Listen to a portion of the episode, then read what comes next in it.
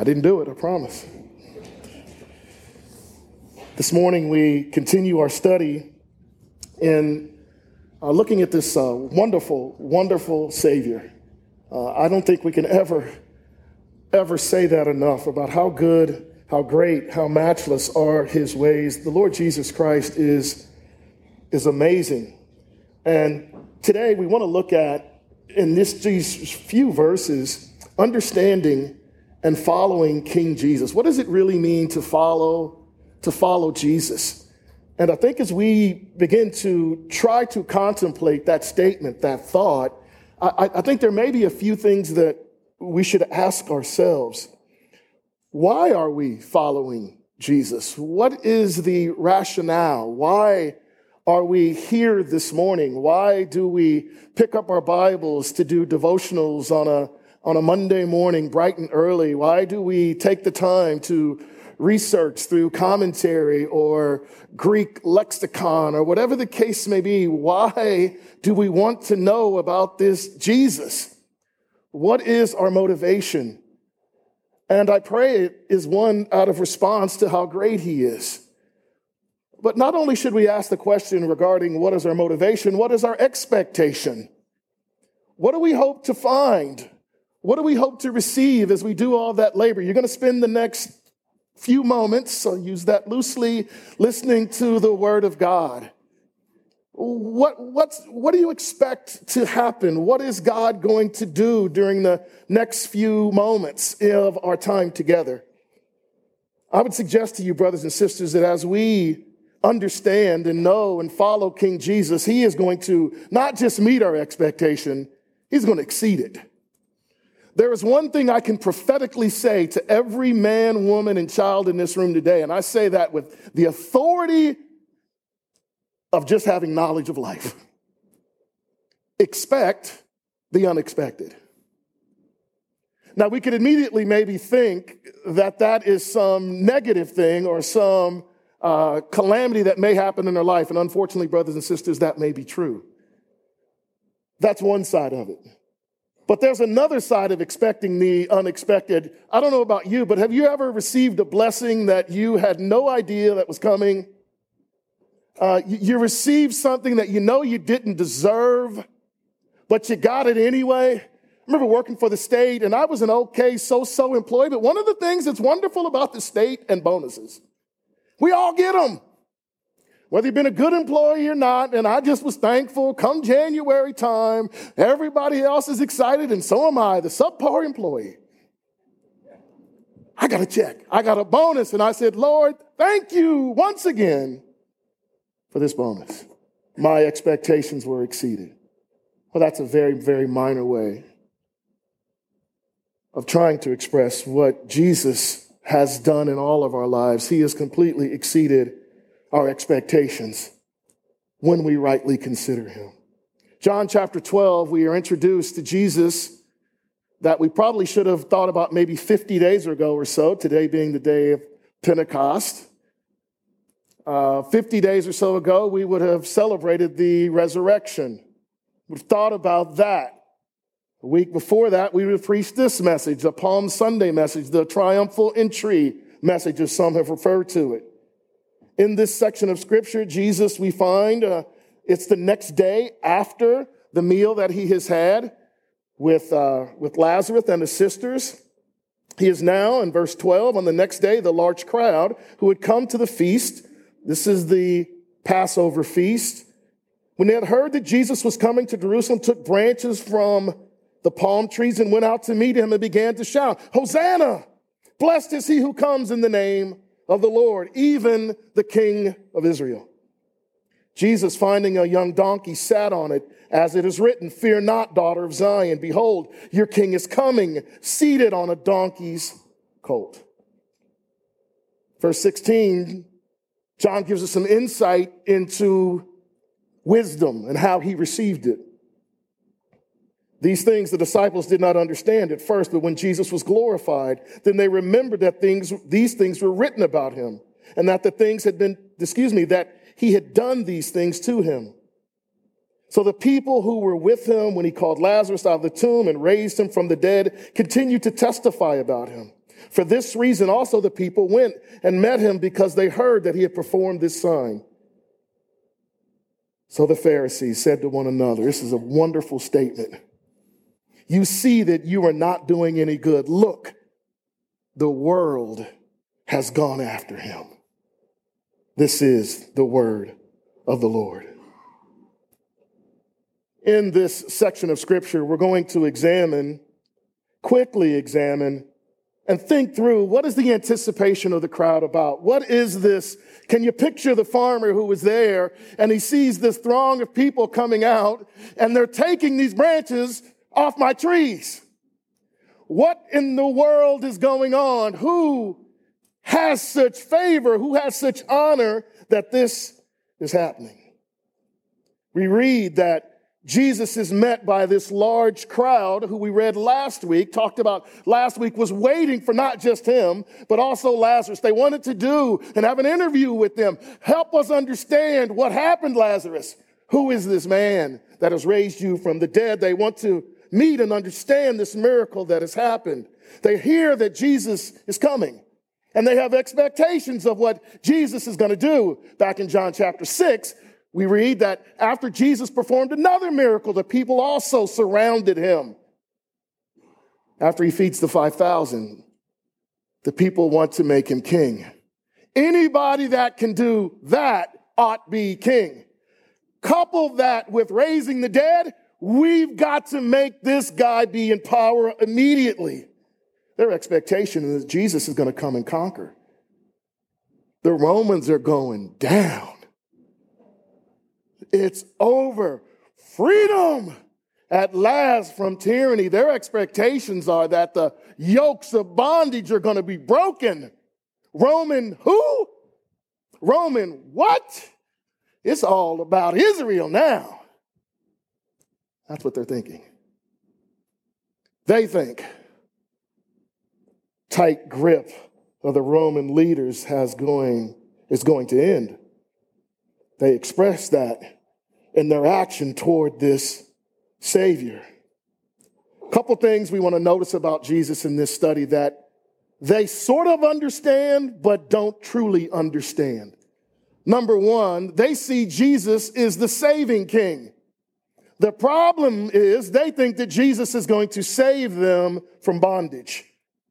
They believe Jesus is going to save them from the tyranny that has been theirs at the hands of the Romans they're going to enjoy the freedom again that they once had. Hosanna means save now, rescue now, deliver now, save us. And we could rightly say, brothers and sisters, that Jesus is in the saving business, just not from the kind of salvation that they were expecting. They wanted political freedom. They didn't understand what they needed was from the bondage of sin. They're quoting here. It's rather interesting in Psalm 118, 25, and 26, because in the context of that verse, they are talking to the pilgrims that are going up to worship at Jerusalem. It's not really referring to the Messiah, but they're making it applicable to Jesus. It's really saying in, in, in the psalmist, blessed are you who are going up. But they've made it applicable to Jesus. Blessed is the one who comes in the name of the Lord, this Messiah who was coming. They add to the, to the verse the king of Israel because they believe Jesus is the rightful king and they've, they've got it right. He is. Pilate was right. He is the king. Just not the kind of king you expect. The kind of salvation that Jesus is going to bring, we've already heard about back in Matthew 1. She shall bear a son, and his name shall be called Jesus, for he will do what? He will save his people from their sins. Can we never forget that Jesus is the King that saves, but he saves us from our sin? Didn't John tell us that back in John chapter 1, verse 29? Behold, the Lamb of God takes away sins of the world. Not from Roman tyranny. Jesus is saving and rescuing individuals from their sins. See, the problem was that wasn't their expectation. They didn't see their need to be saved from their sins. They couldn't get that deep. They weren't that reflective about their own lives. They were only looking out the outward. Save us from that. Now, we wouldn't know anything about that in our current world, right? we wouldn't be able to think that deeply, right? We, we, we, don't look for peace out in the world, right? We're content with the peace that passes all understanding that rests in our hearts, right? We don't look for change out there. We don't expect change out there, do we? None of us would think that if we get the right guy leading, everything's going to be all right. We actually think that if we get the right guy ruling, and that would be nice, that God's automatically going to withdraw his hand of wrath and usher in peace. Where do we get that kind of thinking? Because it's not Bible. There is no guarantee that because we get the right guy or right gals in the places that we want, I mean, even if they're believers, that God is going to change things. He could still bring about his presence in a different way than we may be expecting to. He's not here to usher in an earthly kingdom, brothers and sisters. He's here to save people. We ought to be about kingdom business, saving people. That's what Jesus was about, rescuing them from their sins. Not only is Jesus this, this saving king, Jesus is the promised king. Jesus, finding a young donkey, he sat on it. It is written, Fear not, daughter of Zion. Behold, your king is coming, seated on a donkey's colt. It's promised. Zechariah said this prophecy hundreds of years before Jesus would bring himself into Jerusalem. Greatly rejoice, O daughter of Zion, shouting triumphant. Your king is coming. Jesus has been promised. But again, he is not the kind of promised king that they wanted. They thought Jesus was going to usher in their kingdom. We're going to rule and reign on earth with him now. Now, think about that. If the Romans are deposed, if other nations are deposed, what do I get to do? So, if they're no longer in power and I'm in power, what do I get to do? I was once ruled, now I get to rule. I get to rule over other people. See how it reverses? That sounds kind of nice, doesn't it? Wouldn't we like to rule over the world? Oh, everybody's sanctified today, right? Everybody's really holy, not honest. We don't want to rule over the world and control the fate of others all over the world. We absolutely do. We'd love it. I, I, I don't want to say what happens all over the world. No, stop that war over there. Okay. Bring that oil over here now. I thought I'd at least get an amen for that one. Don't we want earthly kingdoms now? I want an earthly kingdom at 1031 North 7th. I'm not sure if I should have said that on the internet for everybody to hear. That's where somebody lives. Um, that looks like me, but it's a doppelganger. It's not me. So just if you're looking for me, it's not really me. Just kidding. I like to rule my own kingdom. Is that why Jesus came, brothers and sisters, to establish an earthly kingdom in the way that we think it? No. Jesus established his kingdom, which is unlike any earthly kingdom. His kingdom is made up totally different than any other earthly kingdom, which we ought love. I love this in Luke 1. He will be great and he will be called the Son of the Most High, and the Lord will give him the throne of his father David, and he will reign over the house of Jacob forever. His kingdom will have no end, but his kingdom is not like earthly kingdoms. It's not made up of one nationality or one ethnicity. It's made up of all kinds of people, Jew and, and Gentile, bond and free, male and female, living in a kingdom that is radically different and countercultural. It's based on love for Yahweh and love for one another, peace and harmony in its midst. Not just in its midst. It's extending that love to others. It's showing peace to others. It's a radical kingdom. It's a Matthew 5 through 7 kingdom. Blessed are the poor in spirit. Blessed are the meek. Our kingdom is radically different. We look different than the world. We don't rule with swords and shields and bombs and guns. It's thus saith the Lord. Peace is on our lips. That's our kingdom. That's the kingdom that Jesus is bringing in. Aren't we glad to be part of that kingdom? We don't want to rule over people, brothers and sisters. Can I remind you what we're going to do later? Take communion. Some of our brothers and sisters in other denominations say there are three ordinances in the church one, baptism, two, communion, coupled with communion is what? Foot washing.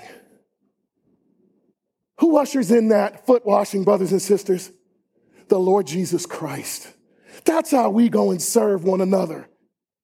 That's a radically different kingdom when the king washes the disciples' feet. That's the kind of kingdom that Jesus is bringing in. Aren't we happy to be part of that kingdom? The world doesn't recognize and the world doesn't understand. How could that kingdom be so loving? Jesus says, I'm not coming to bring in your rule and reign over all the nations, Israel. I'm the promised one, but it's not the kind of promise that you think it's going to be. Jesus is the peaceful king. If we look at the passage in Zechariah 9 and read the next verse, Zechariah 9, uh, 9 and 10, it says this in verse 10. Let me read it for you. Notice the language. This king who is coming in on this donkey, we'll talk about that in a moment. I will cut off the chariot from Ephraim and the horse from Jerusalem, and the bow of war will be cut off. And he will speak peace to the nations, and his dominion will be from sea to sea, and from the river to the ends of the earth. The kind of kingdom that Jesus is bringing in is one of peace. But what kind of peace did, do we need, did these Israelites need? They needed peace between them and God. Here's the problem they thought they already had it. They thought they were already at peace with God. They didn't think they had issues with God. They didn't see that their deepest need was not to get the Romans off their back. It was to be reconciled to their creator. Excuse me. Colossians 1:20, and through him to reconcile all things to himself, having made peace through the blood of his Christ. Through him I say, whether things on earth or things in heaven. Romans 5 tells us that we now, because of the blood of Christ, have peace with God. God's not mad at you, believer. God's not mad at you. He's at peace with you. That's kind of a big deal. Don't we live in fear? Oh, I blew it last night. I did this. God's mad. God's not mad. His wrath has already been poured out on that dear cross at Calvary. He's not mad at you. You're at peace with him. Jesus, this peaceful king, says, Israelite, what you need is peace with your God. But it's not just peace between God and man, brothers and sisters. Jesus established peace between his followers. I tell people all the time, and I can't give you exact direct context for this, but from everything I read, I think it's true. The Jew Gentile conflict was stronger than the black white one we see in our world today. It was stronger. The hatred, the vitriol there is stronger than what we see in some parts of our world today. Make sure, because that stuff shouldn't happen in church. We shouldn't have to mention that in the church. Have to talk about that stuff in the church. Shouldn't have to. We do. Some pockets still exist, unfortunately. But, but that peace between brothers and sisters, Jew and Gentile, was not there. Jesus says, I'm bringing peace between all nations, all people. You are truly going to be one. Peace between his followers. I love this. Ephesians 2, verse 14. For he himself is our peace, who made both groups, Jew and Gentile, into one he broke down the barrier of the dividing wall. We don't look at each other like that. Well, I've, I've, you guys already know. Go back and look at old sermons. Man, if you see me as a black guy, I see you as your white man, we've missed it. You are my brother, you're my sister. Whether you're black, white, whatever you are, you're my brother. You're my sister. And I, man, I, I don't know about you, I actually believe what the Bible says. I love you people. People that I know deeply like my brothers and my sisters. You don't want it? Come and get it anyway. All the sweaty love. Come and get the sweaty love from your pastor. We were at the park last week, taking our, taking our grandkids down, and I won't embarrass them. Um, people are there at the park playing, and we come up, and I know people, it's like, man, this big black dude and hugging on all these white folk. What is going on? My brothers and sisters. We sat down and talked. They're my brothers and sisters. I don't care what people, people should find us weird. It's strange. How could you guys get along like that? How could you love each other like that? Let me tell you how. Jesus has established peace. I have peace with God. She has peace with God. We have peace with one another. What a wonderful picture. I didn't put it up here, but I think it's important. Not only does Jesus bring in peace between God and man and mano y mano, person to person, Jesus brings peace in our own individual hearts, doesn't he? One of the things that I've read, I won't harp on it very long, is the amounts of Christians and believers that are facing depression, dark nights of the soul, as some would refer to it, through this COVID time of being, being isolated. Now, it was already, it wasn't, good before that. But COVID and the isolation that we all face to a greater or lesser degree, that really brought out a lot of darkness in believers' hearts of the loneliness, the sadness, and, and I, would, I would suggest, brothers and sisters, that Jesus is the only balm, the only salve that can truly heal that. One of my favorite preachers, you know his ministry, you know that he was marked by this. The Prince of Preachers, Charles Haddon Spurgeon, says these words, and I quote I find myself frequently depressed. What? You're the man perhaps more so than any other person here. And I find no better cure for that depression than to trust in the Lord with all my heart and seek to realize afresh the power of the peace speaking blood of Jesus and his infinite love in dying upon the cross to put away all my transgressions. See, brothers and sisters, when that dark night of the soul hits. I'm not saying the situation that has caused that or is causing it is going to go away. What we have to do is try to understand at a foundational level, I am at peace with God because of what the Lord Jesus Christ has accomplished on my behalf. And it's not once that you need to say it. If you're like me, I need to repeat it. I'm okay with God. God's okay with me. I'm okay with God. God's okay with me. I'm okay with God. God's okay with me. I'm at peace with God. I have to tell myself, I'm saying it, but I want to believe it. Lord, by your Spirit, cause me to believe this. Lord, bring me out of this, Lord. Don't let this consume me, Lord. You have to be honest with God when you get there. And here's what's wonderful His grace is sufficient. I wish I could tell you it comes lickety spicks, lickety spicks. It doesn't. And I wish I could tell you it doesn't come back. It does at times.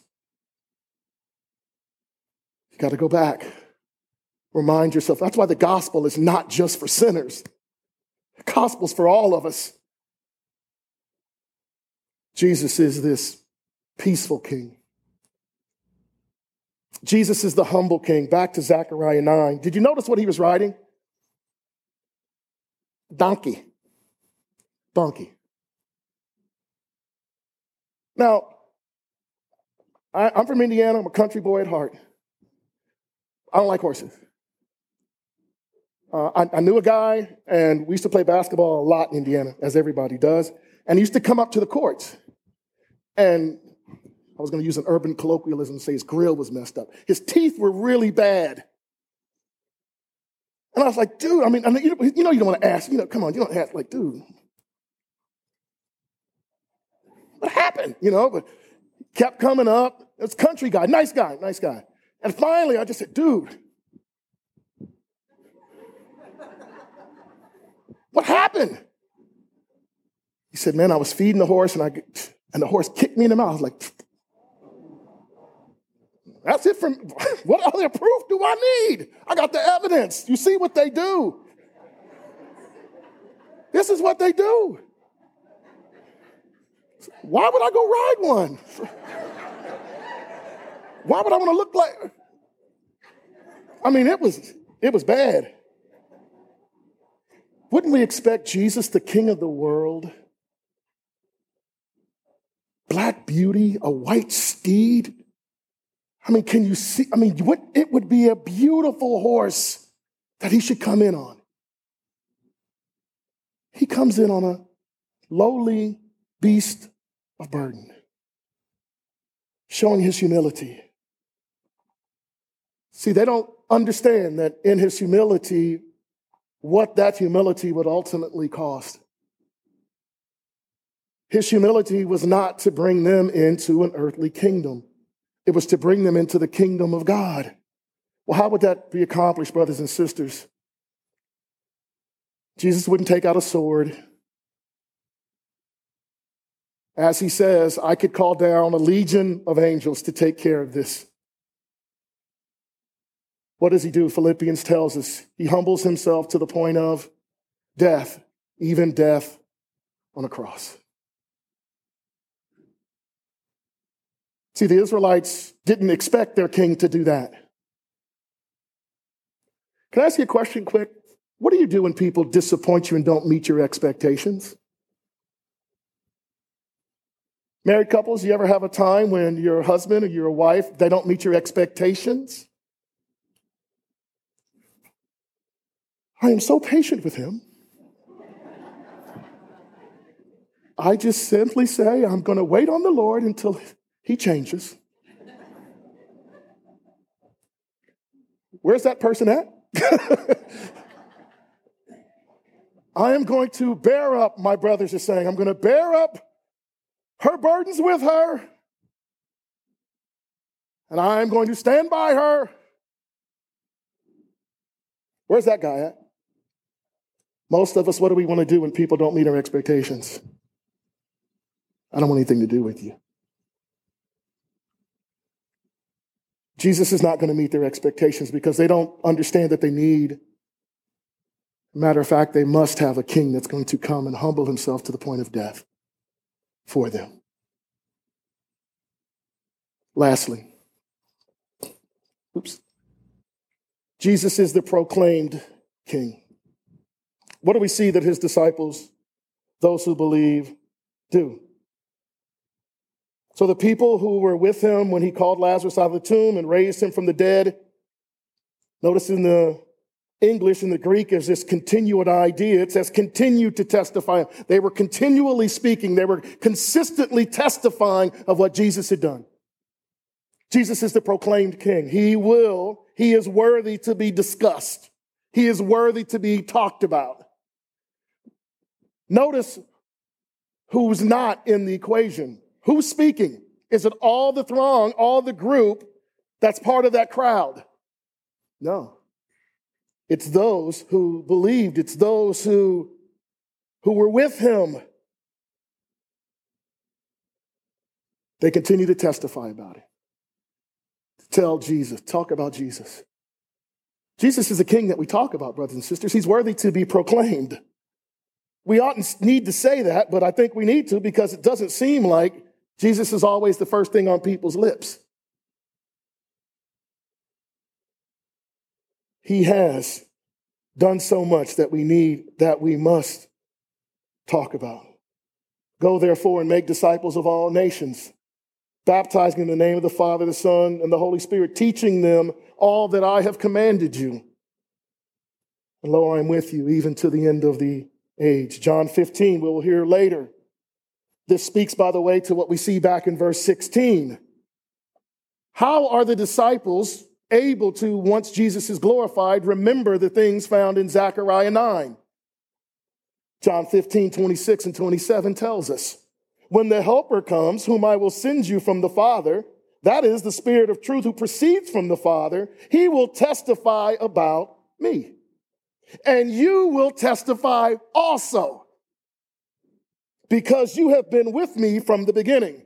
The Spirit testifies of Jesus. We testify with the Spirit about Jesus.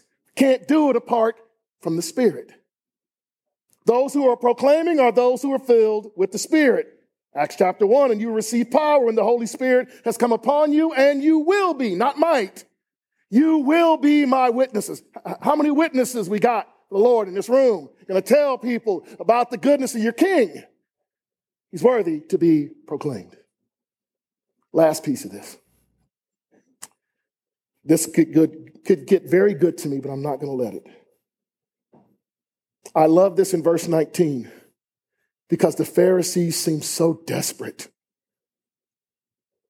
So the Pharisees, can you just see their angst? Can you see them wringing their hands? You see that we're not doing any good. The whole world's gone after him. Everything that we have tried, we have threatened the people, we've kicked them out of the temple, we have told them that if you around this guy, tell us so we can come and arrest him. Everything we've tried, nothing can stop him. The whole world's still going after him. Guess what? You can't stop him. He won't be stopped, he won't be tamed. He won't be contained. You can't contain the Lord Jesus Christ. His work will be accomplished in the world. No matter what Russia does, no matter what guy we got in the White House, Jesus will not be stopped. The kingdom will go forth. That ought to be encouraging to us when we look at the world and say, look at all the desperation, look at all the violence.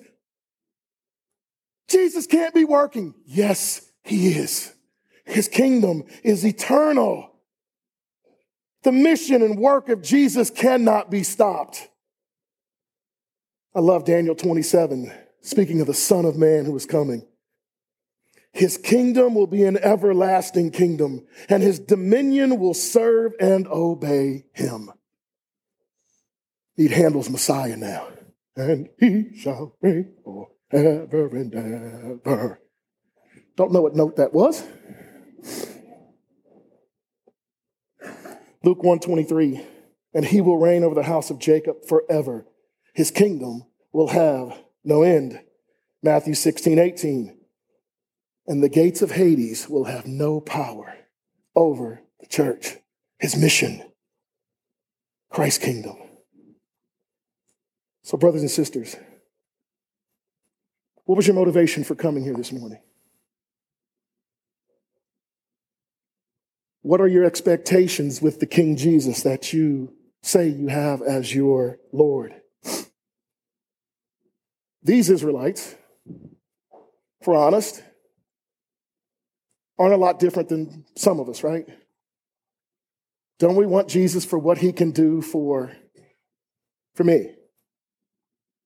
If I come to Jesus, my marriage will get better. If I come to Jesus, my kids will straighten up. If I come to Jesus, I'll have a better job. If I come to Jesus, as opposed to, I surrender all. All to Him I owe. Sin left a crimson stain. Jesus is the only one who can wash it white snow. The only position we have this morning is the that song that we sing, I surrender all. I surrender to you, King Jesus. Have your way in my life, sovereign ruler. If you're pleased to do good things, great but I surrender to you. Have my life. Take it.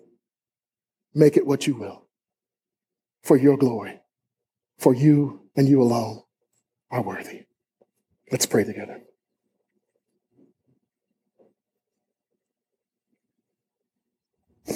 Father, if the brothers and sisters in this room are like me,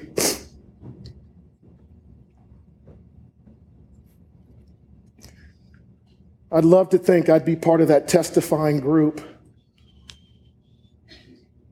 I'd love to think I'd be part of them running and telling everybody about the goodness of this Savior, this King. But Lord, there's a part of me that knows I would have been like probably the majority of the crowd who said, He is not doing what I want him to do. He's not going to take the Romans down. He's not going to take care of our people. He's not my kind of king then. Maybe there's another Messiah coming. Maybe the Pharisees were right about him. Lord, I, if I look at my life, that was much of my life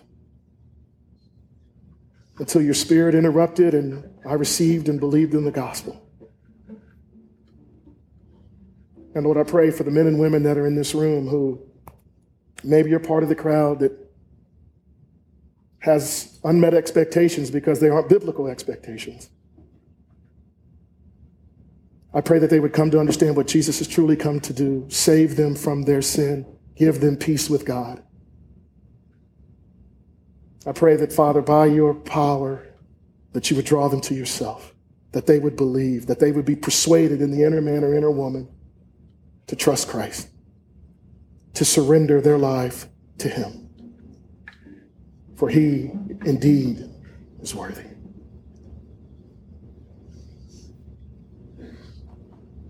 Show yourself strong, Lord, in this place. In Christ's name, amen.